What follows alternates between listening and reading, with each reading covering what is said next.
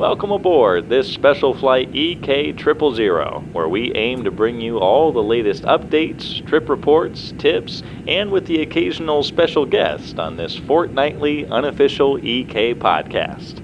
So sit back, relax, and enjoy the journey.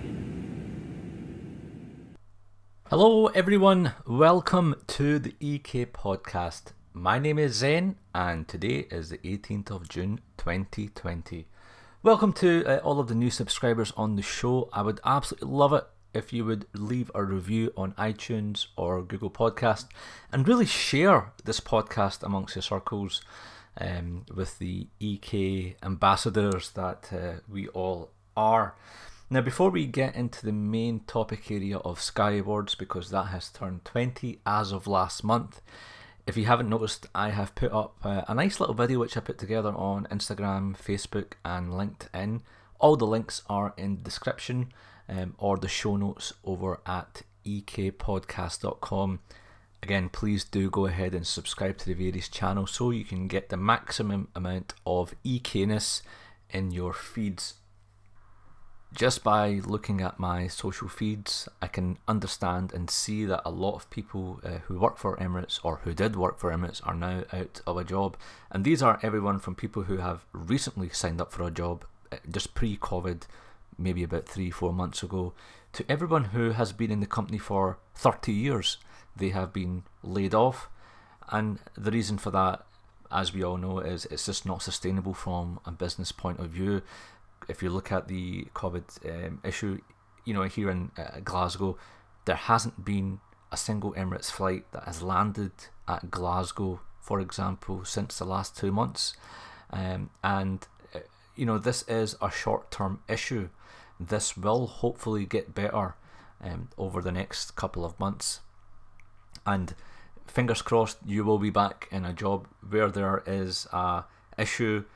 Perhaps it's for the better and that you will land in a better job or that you will get rehired some point once the aviation market globally is um, affected. I was reading an article where Qantas Airlines uh, in Australia have suspended all international flights until October. So the fact that Emirates is operating 40 flights by middle of July speaks volume. There is momentum and you know, Emirates has a family like culture. Everyone knows each other, everyone takes care of themselves.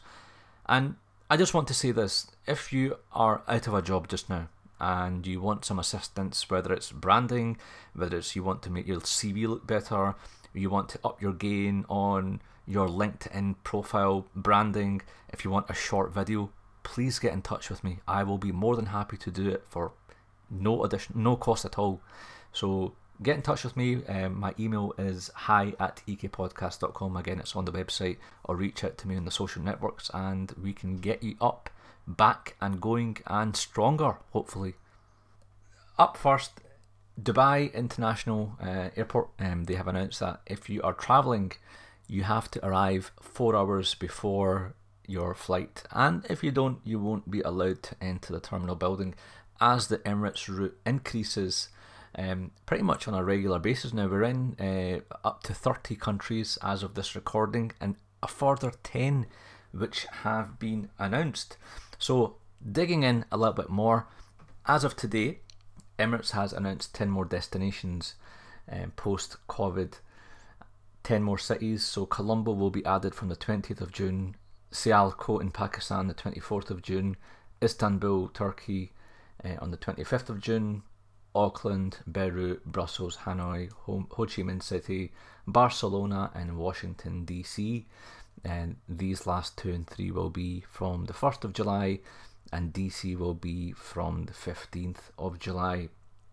Now, it's important to note that uh, Sri Lanka, Vietnam, and Pakistan will only carry outbound passengers um, because of the various different government restrictions. They aren't allowing any um, uh, passengers to come from outside due to the coronavirus um, issue.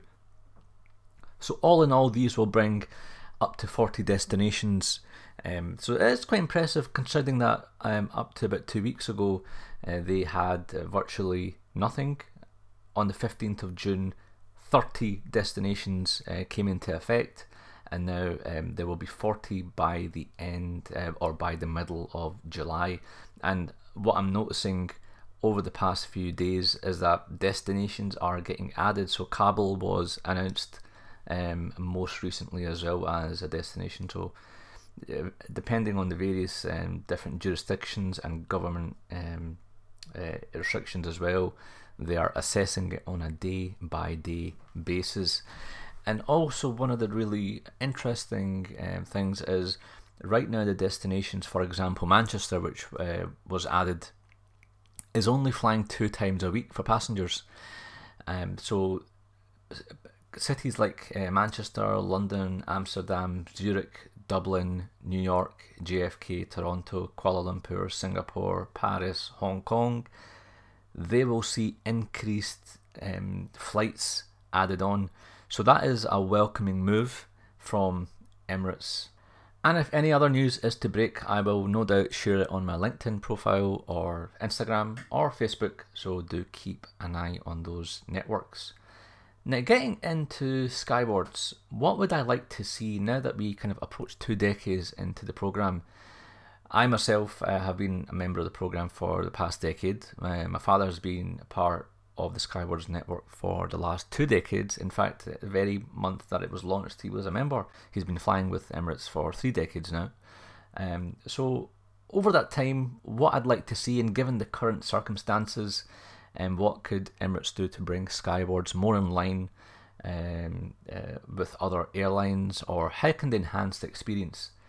Up first, now British Airways has recently announced that they are giving a 12 month extension to their um, loyal pro- uh, to the loyalty program.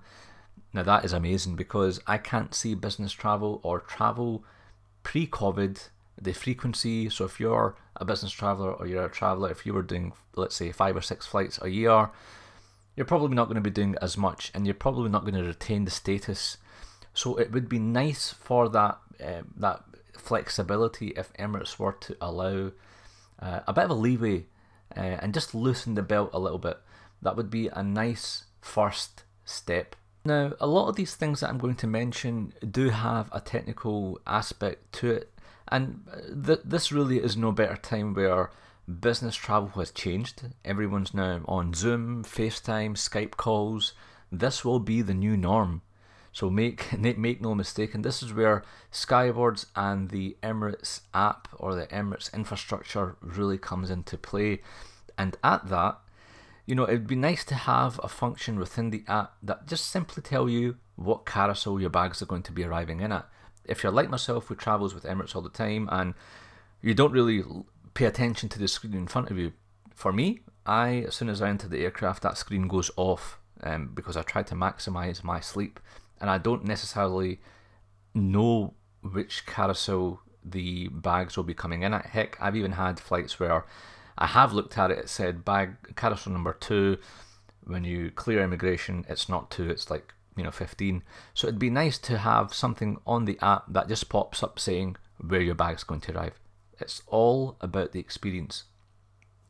Secondly, is the kind of like a priority Skywards team network for silver, gold, and plats. And the idea here is just because everything is now moving to chat based on Emirates, um, it can be a little bit difficult to try and get hold of a human through the telephone network.